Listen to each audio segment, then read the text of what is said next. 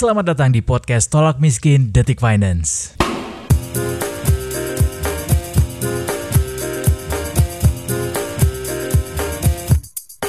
Pembahasan rancangan undang-undang Cipta Kerja ini jadi satu hal, jadi satu topik yang paling banyak diobrolin dalam satu minggu terakhir paling enggak. Satu minggu terakhir ini selain daripada COVID-19 yang selalu kita obrolin dalam setidaknya tujuh bulan terakhir ini, uh, rancangan undang-undang Cipta Kerja atau RUU Cipta Kerja juga jadi topik yang sangat hangat dibicarakan oleh para netizen dalam satu minggu terakhir ini, Detikers. Nah, walaupun dirundung sama penolakan dan demo besar-besaran, RUU Cipta Kerja yang kita sebut dengan Omnibus Law ini jadi sorotan banyak pihak karena uh, salah satu undang undang-undang yang dibuat lewat mekanisme Omnibus Law ini yaitu RUU Cipta Kerja uh, banyak diprotes sama orang-orang khususnya para buruh karena dinilai lebih banyak uh, menguntungkan para investor atau pengusaha dan tidak banyak menguntungkan oleh uh, para buruh, justru banyak merugikan. Nah, di sektor ketenaga kerjaan ini pemerintah berencana menghapuskan mengubah dan menambahkan pasal terkait dengan Undang-Undang Tenaga Kerjaan. Nah, kita akan obrolin seperti apa sih sebenarnya RUU Cipta Kerja ini dan buat apa sebenarnya RUU ini dikejar uh, bisa cepat selesainya uh, sekencang ini di tengah masa pandemi lagi. Emang lagi rame banget ya yang ngebahasin uh, Omnibus Law Cipta Kerja ini. Kalau kita perhatiin di berbagai media sosial ada aja tuh yang kampanyein tagar tolak omnibus law dan lain sebagainya. Yeah. Jadi sebenarnya sebelum lebih jauh kita membahas apa dampak dan apa yang jadi kontroversial di pasal-pasal uh, eh, RUU Cipta Kerja ini, mm -hmm. ada baiknya kita kenalan dulu nih sama RUU satu ini. Dia yeah, makhluk dong. apa sih? Nah, jadi RUU Omnibus Law Cipta Kerja itu adalah bagian dari Omnibus Law. Ha. Kalau Omnibus Law sendiri adalah aturan yang mencakup lebih dari satu aspek yang digabung jadi satu undang-undang. Detikers tahu sendiri kan, undang-undang kita tuh banyak banget yang tumpang tindih, tabrak sana sini. Jadi menurut pemerintah Omnibus Law ini mampu kelarin masalah tumpang tindih regulasi tadi. Nah, dalam Omnibus Law sendiri itu ada tiga RUU yang mau diundangkan, yaitu RUU Cipta Kerja, RUU Perpajakan, sama pengembangan dan penguatan sektor keuangan. Hmm. Yang baru diundangkan itu tuh baru dua RUU kemarin, yaitu Cipta, RUU Cipta Kerja, Kerja dan, dan juga Perpajakan, uh, perpajakan ya. Iya benar. Ya. Dan nah. dan di uh, yang jadi sorotan paling banyak memang si RUU Cipta Kerja ini mm -hmm, ya. Iya, benar Karena banget. memang dia selain dianggap banyak memuat pasal kontroversial, RUU Cipta Kerja ini juga uh, dinilai serikat buruh utamanya cuma mementingkan kepentingan investor kayak gue bilang di awal tadi. Secara substansi RUU Cipta Kerja ini adalah paket omnibus law yang dampaknya paling berpengaruh sebenarnya pada masyarakat luas. Jadi kalau kita kulik lagi, uh, yang paling banyak pengaruhnya langsung ke masyarakat adalah si RUU Cipta Kerja ini. Makanya yang banyak menimbulkan pergolakan adalah si RUU Cipta Kerja ini. Dan uh, terutama untuk banyak pekerja di Indonesia mayoritas pasti uh, terpengaruh oleh adanya perubahan dari uh, RUU, uh, RUU Cipta Kerja yang yang dilakukan oleh RUU Cipta Kerja ini. Nah, ini makanya serikat buruh mati-matian ya buat menolak yang namanya rancangan undang-undang Cipta Kerja. Tapi sebenarnya apa sih yang jadi sorotan dari uh, eh, RUU Cipta Kerja ini? Karena di lapangan juga sebenarnya banyak banget orang yang ngomong soal RUU Cipta Kerja, tolak Omnibus Law, tapi uh, mungkin ada beberapa detikers juga yang masih masih bingung karena terlalu banyak informasi juga. Sebenarnya hmm. apa sih yang diributin gitu? Hmm, sebenarnya banyak banget ya, Dok. Tapi kita ambil dari versi buruh aja dulu ya. Kalau menurut si Presiden Konfederasi Serikat Pekerja Indonesia, Said, Said Iqbal, itu ada tujuh hal yang paling ditorak buruh dalam klaster tersebut. Hmm. Klaster ketenaga kerjaan ya maksudnya di sini. Yang pertama itu soal UMK yang dibuat bersyarat. Nah, UMK itu upah minimum kabupaten atau kota itu dibuat bersyarat jadi memperhatikan laju inflasi atau pertumbuhan ekonomi. Hmm. Nah, selain itu, upah minimum sektoral kabupaten atau kota itu dihapus dalam RUU Cipta Kerja ini. Dulunya ada gitu kan. Nah, menurut Iqbal, UMK itu sebenarnya nggak harus bersyarat dan UMSK itu harusnya justru tetap harus ada gitu. Soalnya UMK setiap kabupaten atau kota itu berbeda banget nilainya. Iya, iya. Dia juga nggak setuju nih kalau UMK Indonesia disebut lebih mahal dari negara ASEAN lainnya. Uh, yang juga nggak kalah banyak diprotes adalah soal pesangon yang katanya -hmm. ini berkurang dari yang 32 kali upah jadi 25 kali upah. Iya. Cuma masalahnya tuh di pembayaran upahnya itu. Jadi yang 19 bulan pertama tuh dibayar oleh pengusaha, hmm. terus kalau yang 6 bulan itu dibayar oleh BPJS Ketenagakerjaan. Nah, yang jadi pertanyaan itu uh, BPJS BPJS ini sanggup nggak sih buat ngebayar yang sisa 6 bulan itu ke pekerja Okay. Dari mana dananya gitu? Jadi selain daripada pengurangan upahnya mm-hmm. dan sisa upah yang harus dibayarkan oleh BPJS Ketenagakerjaan ini in terms of uh, pemerintah juga belum jelas ya sumber dananya dari yeah. mana juga ya dan apakah memang bisa nih pemerintah nanggung dana sebesar itu kalau misalnya terjadi let's say PHK besar-besaran misalnya oleh satu perusahaan mm -hmm. uh, ya kita nggak tahu kondisinya bakal kayak gimana dan juga soal kontrak kerja buat karyawan-karyawan yang selama ini uh, tergantung uh, nasibnya karena dikontrak kali ini malah tambah suram katanya karena bisa jadi seorang karyawan itu mendapatkan status kontrak seumur hidup. Lalu uh, waktu kerjanya juga katanya eksploitatif. Hmm. Ada juga hak upah di cuti yang hilang. hilang. Itu kayak gimana tuh? Kalau pemerintah sendiri kan bilangnya uh, sebenarnya hak cuti itu nggak dihilangkan, hmm. tapi nggak uh, jelas gitu loh. Yang ditakutkan buruh tuh jadinya gini, kalau memang nggak dihilangkan, tapi gimana dengan upahnya? Hak yang seharusnya dibayar pengusaha saat pekerja cuti takutnya itu malah nggak dibayar gitu hmm, loh malah hmm.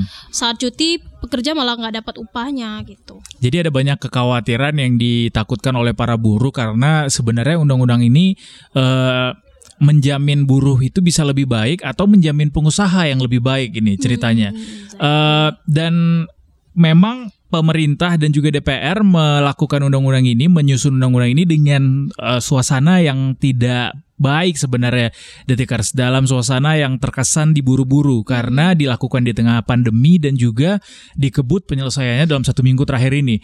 Kita tahu beberapa kali kalau gue nggak salah sih dua kali itu uh, eh, DPR rapat di akhir pekan itu dalam dua minggu terakhir ya Ya. Hari Sabtu tuh selalu rapat. Mm Uh, padahal kalau di hari biasa aja kadang-kadang DPR tuh bisa uh, rapatnya molor mm. atau rapatnya ditunda. Nah kalau ini terkesannya tuh diburu-buru dan apa mm yang dikejar uh, sehingga menimbulkan pertanyaan lagi buat masyarakat. Nah kalau pemerintah sendiri uh, of course uh, mengklaim bahwa RUU Cipta Kerja ini punya dampak yang positif buat, buat Indonesia, buat ekonomi Indonesia, buat tenaga kerja Indonesia. Misalnya nih Menteri Koordinator Bidang Perekonomian Erlangga Hartarto mm-hmm. bilang bahwa uh, undang-undang ini uh, fokus buat menyelesaikan berbagai permasalahan yang menghambat investasi. Seperti yang gue bilang tadi, perizinan, birokrasi, kemudian buat pelaku usaha, sampai ekosistem investasi yang kondusif. Nah, uh, eh, RUU Cipta Kerja ini juga disebut uh, dapat menjawab masalah penciptaan lapangan kerja. Jadi uh, kalau mau lapangan kerja itu bisa terus bertambah, tenaga kerja terserap, RUU Cipta Kerja ini jadi jawabannya katanya karena berbagai bottlenecking, berbagai masalah yang ada saat ini untuk menambah investasi itu bisa diselesaikan lewat yang namanya Omnibus Law uh, RUU Cipta Kerja. Uh, ini sih jadi masih tetap jadi pertanyaan buat kita karena benarkah semua tujuan itu akan uh, bisa terlaksana dengan baik dan tidak memberikan pengaruh yang buruk buat buruh ke depannya dan benar-benar uh, mendapatkan uh, keuntungan yang sama rata nih antara buruh iya. sebagai tenaga Win-win kerja, lah ya. betul, dan juga investor. Jangan sampai ada yang lebih uh, ber, lebih menang di satu sisi sehingga berat sebelah jadinya. Makanya kita tanya-tanya dulu nih sama ekonom senior Faisal Basri yang sudah tersambung lewat uh, line telepon kita.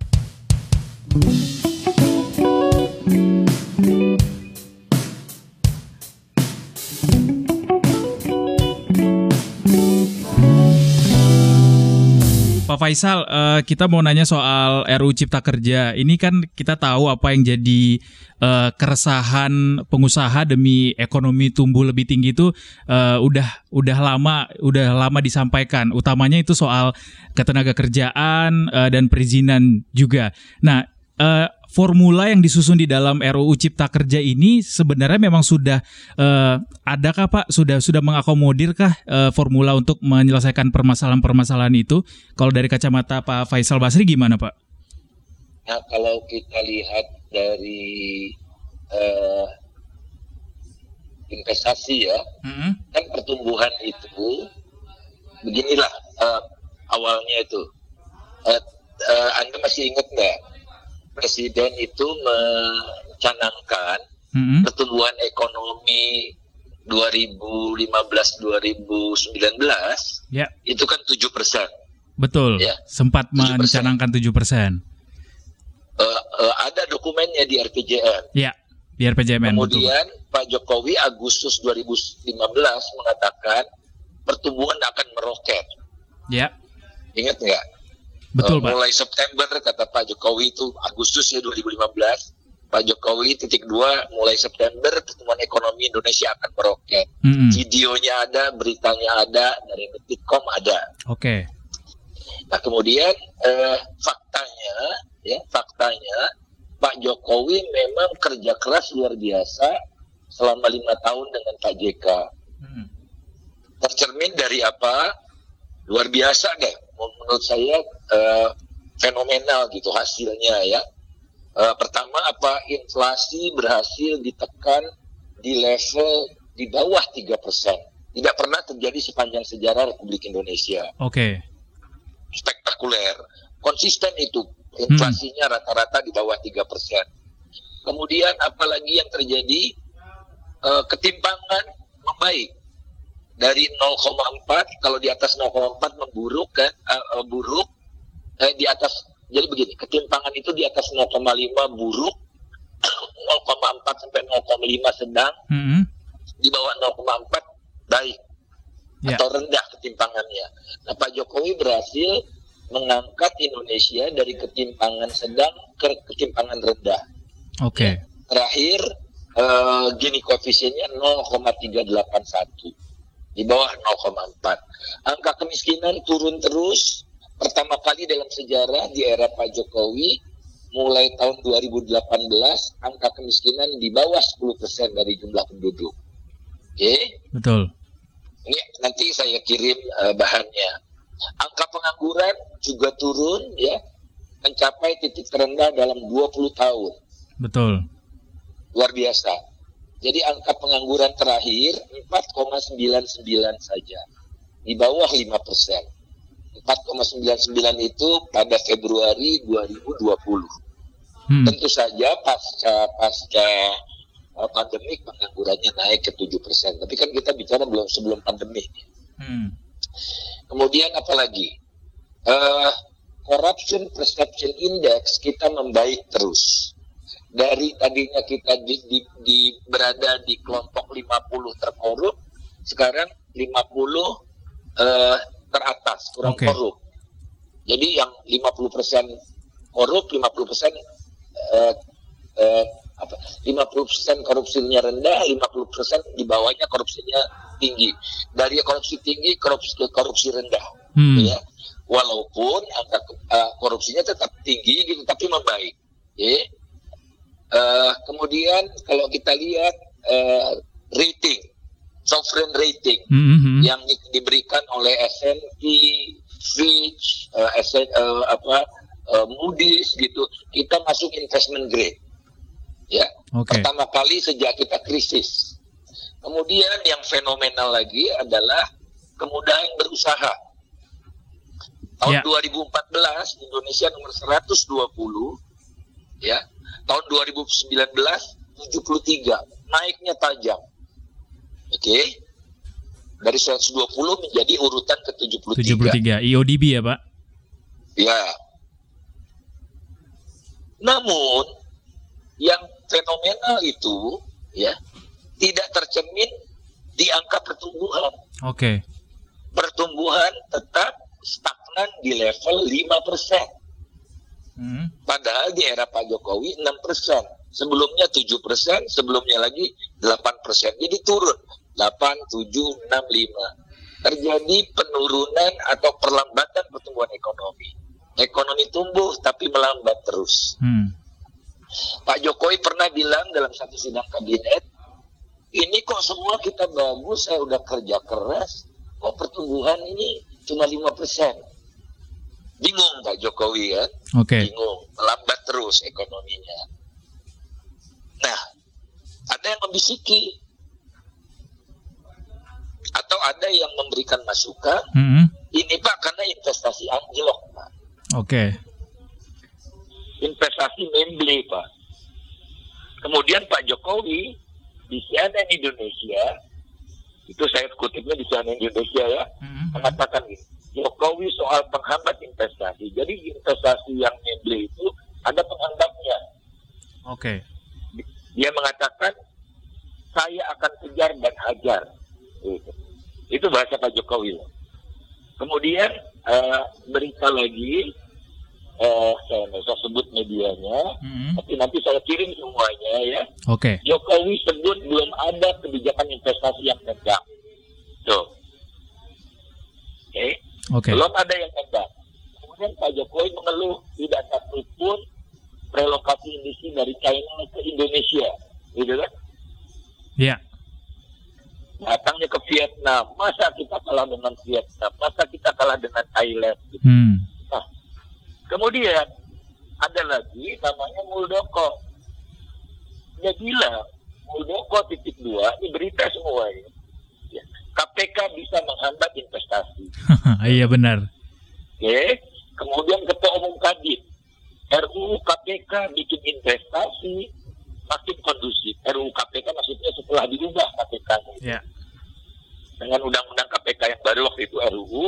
Nah kalau RUU ini di digolkan itu bikin iklim investasi makin kondusif. Hmm. Muldoko ini berita lain ya. Muldoko sebut undang-undang KPK direvisi karena hambat investasi. Maksanya beda. Seperti saya katakan tadi, penanganan korupsi semakin baik. Hmm. Oke. Okay. Padahal, jadi sumber masalahnya adalah penghambat investasi. Eh, sumber masalah uh, pertumbuhan yang melambat itu adalah investasi yang jeblok, yeah. investasi yang memble, kebijakan yang 16 paket itu nggak ada yang nendang, kata Pak Jokowi sendiri. Akan uh, kemudian investasi salah satu penghambat utamanya yang disebutkan eksplisit adalah KPK. Oleh karena hmm. itu KPK harus dilemahkan, kan gitu kan. Nah, padahal sumber masalah utama investasi kalau dipakai kita pakai executive opinion survey oleh World Economic Forum, pertama yang bikin pening kepala investor atau pengusaha adalah korupsi. Betul. Kedua, birokrasi pemerintahan yang tidak efisien. Kemudian, perburuan itu nomor semua. Hmm. Nah, tapi justru korup KPK yang dilemahkan total ya justru ketenaga kerjaannya dimasukkan di omnibus yang melucuti hak-hak normatif pekerja kan okay. secara keseluruhan ya secara keseluruhan nah kemudian berusaha di Indonesia ini susah kata pak kata kata pengusaha kata si kata pemerintah nih berusaha di Indonesia susah nah tadi saya sudah tunjukkan bahwa ease of doing business kita membaik dari nomor 120 ke nomor 173. Yang membaik spektakuler ada 1, 2, 3, 4, 5, 6, 7, 8,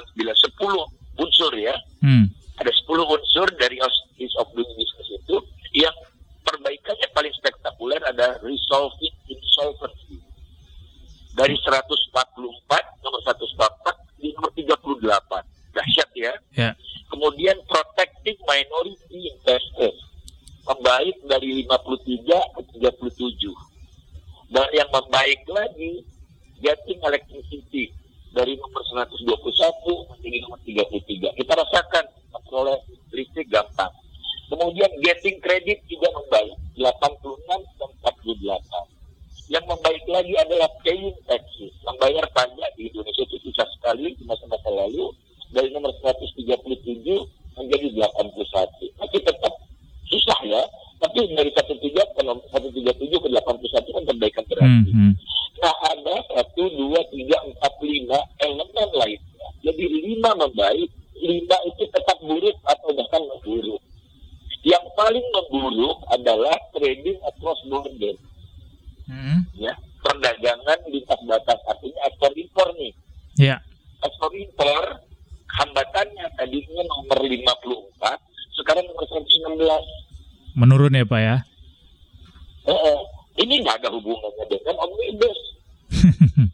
Betul. Ini hambatan ekspor impor ya. Kemudian dealing with construction permit itu memburuk. Jadi kalau kita bikin konstruksi kan ada izinnya. Dari nomor 88, 88 menjadi 110. Hmm. Registering property nomor 101 menjadi 106.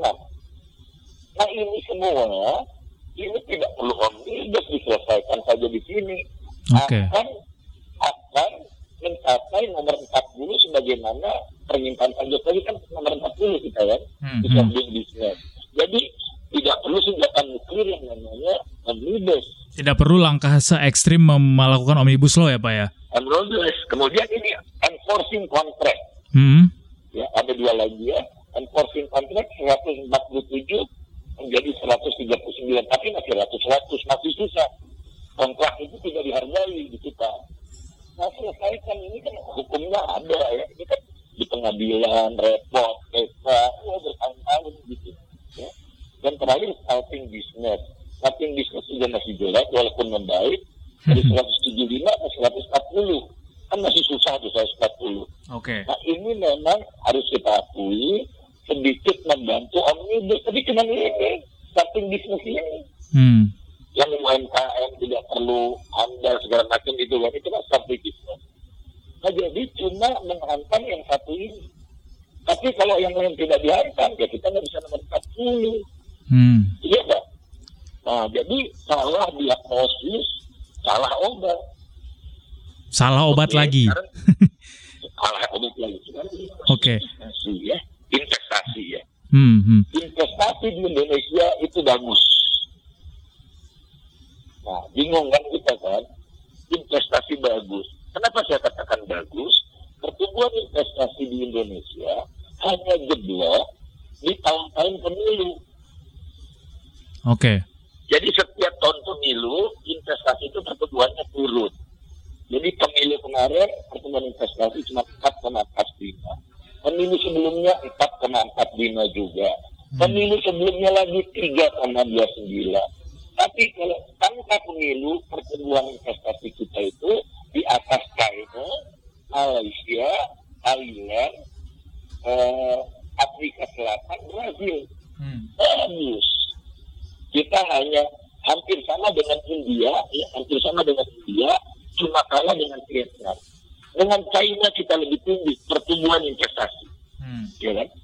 Kemudian investasi per PDB. Investasi ini sumbangannya ke PDB nomor dua setelah konsumsi masyarakat. Kan? Konsumsi masyarakat kira-kira 56 persen, investasi ini 34 persen. 34,6 persisnya ya tahun 2018. Nah ini di atas dari rata negara berpendapatan menengah atas. Indonesia kan Indonesia sekarang kan menengah atas. Di atas menengah atas cuma 29,6 kita 23,32,3. Eh, negara berpendapatan menengah bawah 26,8 persen. Jauh kita di atasnya. Kemudian di antara negara ASEAN, investasi per PDB kita itu mencapai titik tertinggi di era Pak Jokowi juga. Hmm sebelum era Pak Jokowi tidak pernah investasi mencapai 30 persen. Kecuali di era dimulainya di era Pak SBY terakhir ya. Tapi mampu dipertahankan oleh Pak Jokowi selama lima tahun terakhir investasi itu di atas 30 persen, persisnya 34,6 persen pada tahun hmm. 2018. Oke. Okay? Kemudian di antara negara-negara emerging ya di antara negara emerging Indonesia itu paling diminati setelah China dan India menurut Economist Intelligence Unit. Oke. Okay. Ada 48,1 persen dari responden yang menyatakan akan memperluas atau melakukan ekspansi investasi di Indonesia. Hmm. Eh, eh, ekspansi usaha di Indonesia. Hampir separuhnya akan melakukan ekspansi usaha. Yang tidak ada tidak akan melakukan uh, uh, investasi tambahan itu 31 persen. Kemudian yang akan mengurangi investasi cuma 3,9 persen. Jadi lebih banyak yang akan meningkatkan investasi. Hmm. Nomor satu China, nomor dua India, nomor tiga Indonesia. Vietnam 39,8. Indonesia 48,1 kalah. Vietnam itu bukan pesaing kita. Kemudian World Investment Report yang dikeluarkan oleh lembaga di bawah PBB yang nama United yang namanya United Con United Nation Conference on, on Trade and Development hmm. menempatkan Indonesia ini datanya real bukan survei ya. Datanya real menempatkan Indonesia di top 20 sebagai negara penerima investasi asing di dunia. Top 20 top 20 nomor satu Amerika nomor dua Cina nomor tiga Singapura dan seterusnya. Indonesia nomor 18 oke. okay. dengan angka pencapaian 23 miliar US dollar di mana Vietnam tidak ada Thailand, Malaysia tidak ada. Hanya Indonesia dan Singapura di ASEAN yang top 20. Oke. Okay. Oke. Okay. Kemudian di ada indeks namanya China Going Global Investment Index yang menunjukkan ke mana saja investasi China di seluruh dunia. Nomor satu pada tahun 2013 Indonesia nomor 244. 2015 nomor 44. 2017 nomor 26 peningkatan luar biasa ya nomor satu lagi-lagi Singapura Amerika Serikat nomor dua Indonesia walaupun jelek ya dibandingkan negara-negara ASEAN lain tapi naik dari 44 ke 26 hmm. jadi trennya membaik oke okay?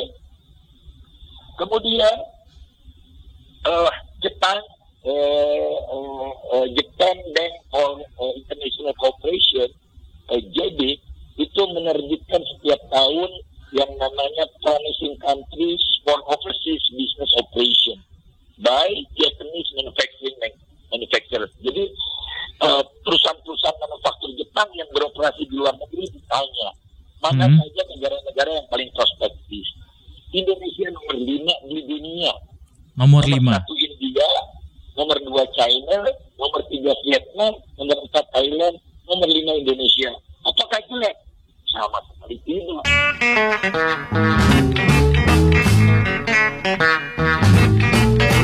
Pemerintah salah data, salah riset atau gimana Pak? Salah yang lebih itu datanya sebetulnya kan BKPM juga tahu, ya, ya, ya. Bapenas tahu, Menteri Keuangan tahu, tapi yang saya tunjukkan tadi kan ada Muldoko, ada Ketua Umum Kadin, ada Luhut Panjaitan. Oke. Okay. Ada Erlangga Hartarto yang bahasanya kerap berbeda gitu. Oke. Okay. Mewakili pengusaha-pengusaha yang tak jelas. Oke. Okay. nah, Pak, okay ini kan uh, kita balik ke substansi RU Cipta Kerja tadi, Pak. Kalau dari uh, Bapak sendiri uh, melihat uh, RU Cipta Kerja ini yang banyak di diprotes juga oleh kaum buruh, utamanya pada saat ini mengenai klaster ketenaga kerjaan, uh, memang memang memang sudah tepat atau seperti apa, Pak? Nah, kembali saya tidak mau masuk langsung ke detail. Mm -hmm ke filsafatnya dulu, ke falsafahnya dulu. Kan untuk memajukan investasi. Betul. Iya kan? Tapi investasi tidak masalah. Investasi tidak masalah. Loh kan tadi bagus semua. Benar. Nah yang masalah gitu ya, yang masalah adalah investasi banyak, hasilnya sedikit. Hmm. nah, apa ini masalahnya? Investasi banyak, jadi kita ini makannya banyak, bergizi, makan daging, makan protein, tapi berat badan tidak meningkat. Kan begitu kira-kira. Ada yang menggerogoti berarti di dalam. Nah, cacingan kali kita. Nah, cacingan itu adalah para koruptor. Betul. Yang makan investasi itu, yang memarkup uh, proyek-proyek itu, yang proyek-proyeknya mubazir banyak. Jadi kita membangun, membangun hasilnya sedikit. Lihat bandara Kertajati, Kertajati ya. Betul, Kertajati di Majalengka. Kertajati kosong. Pelabuhan uh, uh, Kuala Tanjung hmm. dekat Belawan. Jadi mengembangkan Belawan, mengembangkan Kuala Tanjung, duit terbatas. Anda lihat di depan kantor Anda ada namanya jalan layang khusus bus. Hmm. Triliunan tapi bus yang datang lima menit sekali untuk 20 orang penumpang nggak sampai. Jadi banyak proyek mubazir. Pak Jokowi mengakui, oh bandara ini udah terlalu banyak. Nah, yang nyuruh bangun bandara siapa? Hmm. Kemudian ada investor dari China membangun smelter. Smelter itu hasilnya nol buat Indonesia. Nol. No, ya nggak nol besar lah ya. Hmm. Nol kecil. Jadi semua manfaat dari pabrik smelter itu lari ke China. Mereka untung bebas bayar bebas bayar pajak karena tax holiday. Pegawainya ribuan itu nggak bayar iuran yang 100 dolar, pakai visa kerja, pakai eh pakai visa kunjungan. Jadi kita nggak dapat apa-apa. Investasi banyak, kita nggak dapat apa-apa. Low quality of investment. Okay. Investasi yang low kualitas yang seperti itu. Nah sekarang yang disalahkan buruh. Apa urusannya? Padahal tadi dari yang Bapak sampaikan bahwa e, sebenarnya yang yang jadi masalah di Indonesia adalah seperti kepastian penegakan hukum, terutama e, apa preman, rente, fair game. Itu yang jadi itu yang jadi masalah dan itu tidak diakomodir sebenarnya sama e, omnibus law cipta kerja ini ya Pak. Ya sebelum omnibus dilemahkan dulu KPK-nya. Hmm. Ya kan? Dilemahkan dulu. Oke. Okay. Sebelum ada omnibus law, ada undang-undang nomor 3 tentang batu bara, Eminerba yang memberikan karpet merah kepada pengusaha batu bara kan yang yang tujuh di antaranya akan habis segera masa kontraknya dan dengan undang-undang yang baru ini lebih dijamin akan diperpanjang secara otomatis dan bla bla bla bla itu. Pak, tapi dengan uh, omnibus law ini salah satunya lewat undang-undang cipta kerja ini uh, apakah ini bisa uh, memang kita butuh secepat mungkin untuk memperbaiki ekonomi kita? Maksudnya uh, dari proyeksi ekonom sendiri, apakah dengan hadirnya RUU Cipta Kerja ini, Undang-Undang Cipta Kerja ini benar-benar bisa akan langsung membuat ekonomi kita uh, tumbuh lebih cepat begitu, Pak? Bisa, tapi investor yang datang investor kelas gerombolan. Oke. Okay kalau investor yang berkualitas, investor kelas global, dia akan sangat peduli terbukti dari surat mereka ke pemerintah yang mengatakan ini undang-undang Anda akan menghancurkan lingkungan uh, hidup, hmm. akan menghancurkan uh, uh, hak-hak pekerja gitu. Justru di dunia ini sedang diupayakan uh, hari kerja lima hari seminggu. Hmm. Berarti tidak menjamin adanya sustainability ya Pak ya?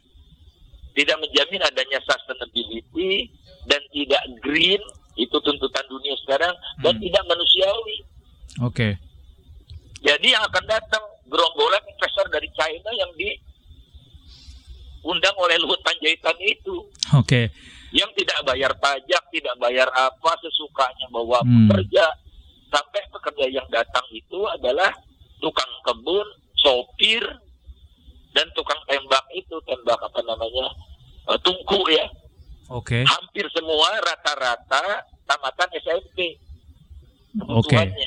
Pak terakhir ini uh, kemarin kan pemerintah juga sempat bilang juga DPR juga bilang bahwa RUU Cipta Kerja ini uh, dikebut di masa pandemi juga uh, ada implikasinya buat penanganan COVID-19 biar bisa ekonomi kita uh, bisa cepat tumbuh. Walaupun kenyataannya memang kan kita tahu bahwa uh, uh, wabah ini diselesaikan dengan penuntasan wabahnya sendiri. Kalau dari Bapak sendiri melihat uh, bisakah memang RUU Cipta Kerja ini atau Omnibus Law ini uh, akan memberikan penanganan lebih cepat uh, buat ekonomi kita di saat uh, pandemi ini, Pak? Tidak akan. Satu-satunya cara untuk mempercepat recovery ekonomi adalah membuat strategi testing dan kontak tracing sampai sekarang tidak ada nol besar. Oke. Okay. Tanpa testing dan kontak tracing lupakan. Kenapa dibuat dipercepat? Karena demo akan dilarang. Hmm. Alasannya pandemi. Jadi pandemi ini sekarang dijadikan tameng buat menghalalkan segala cara.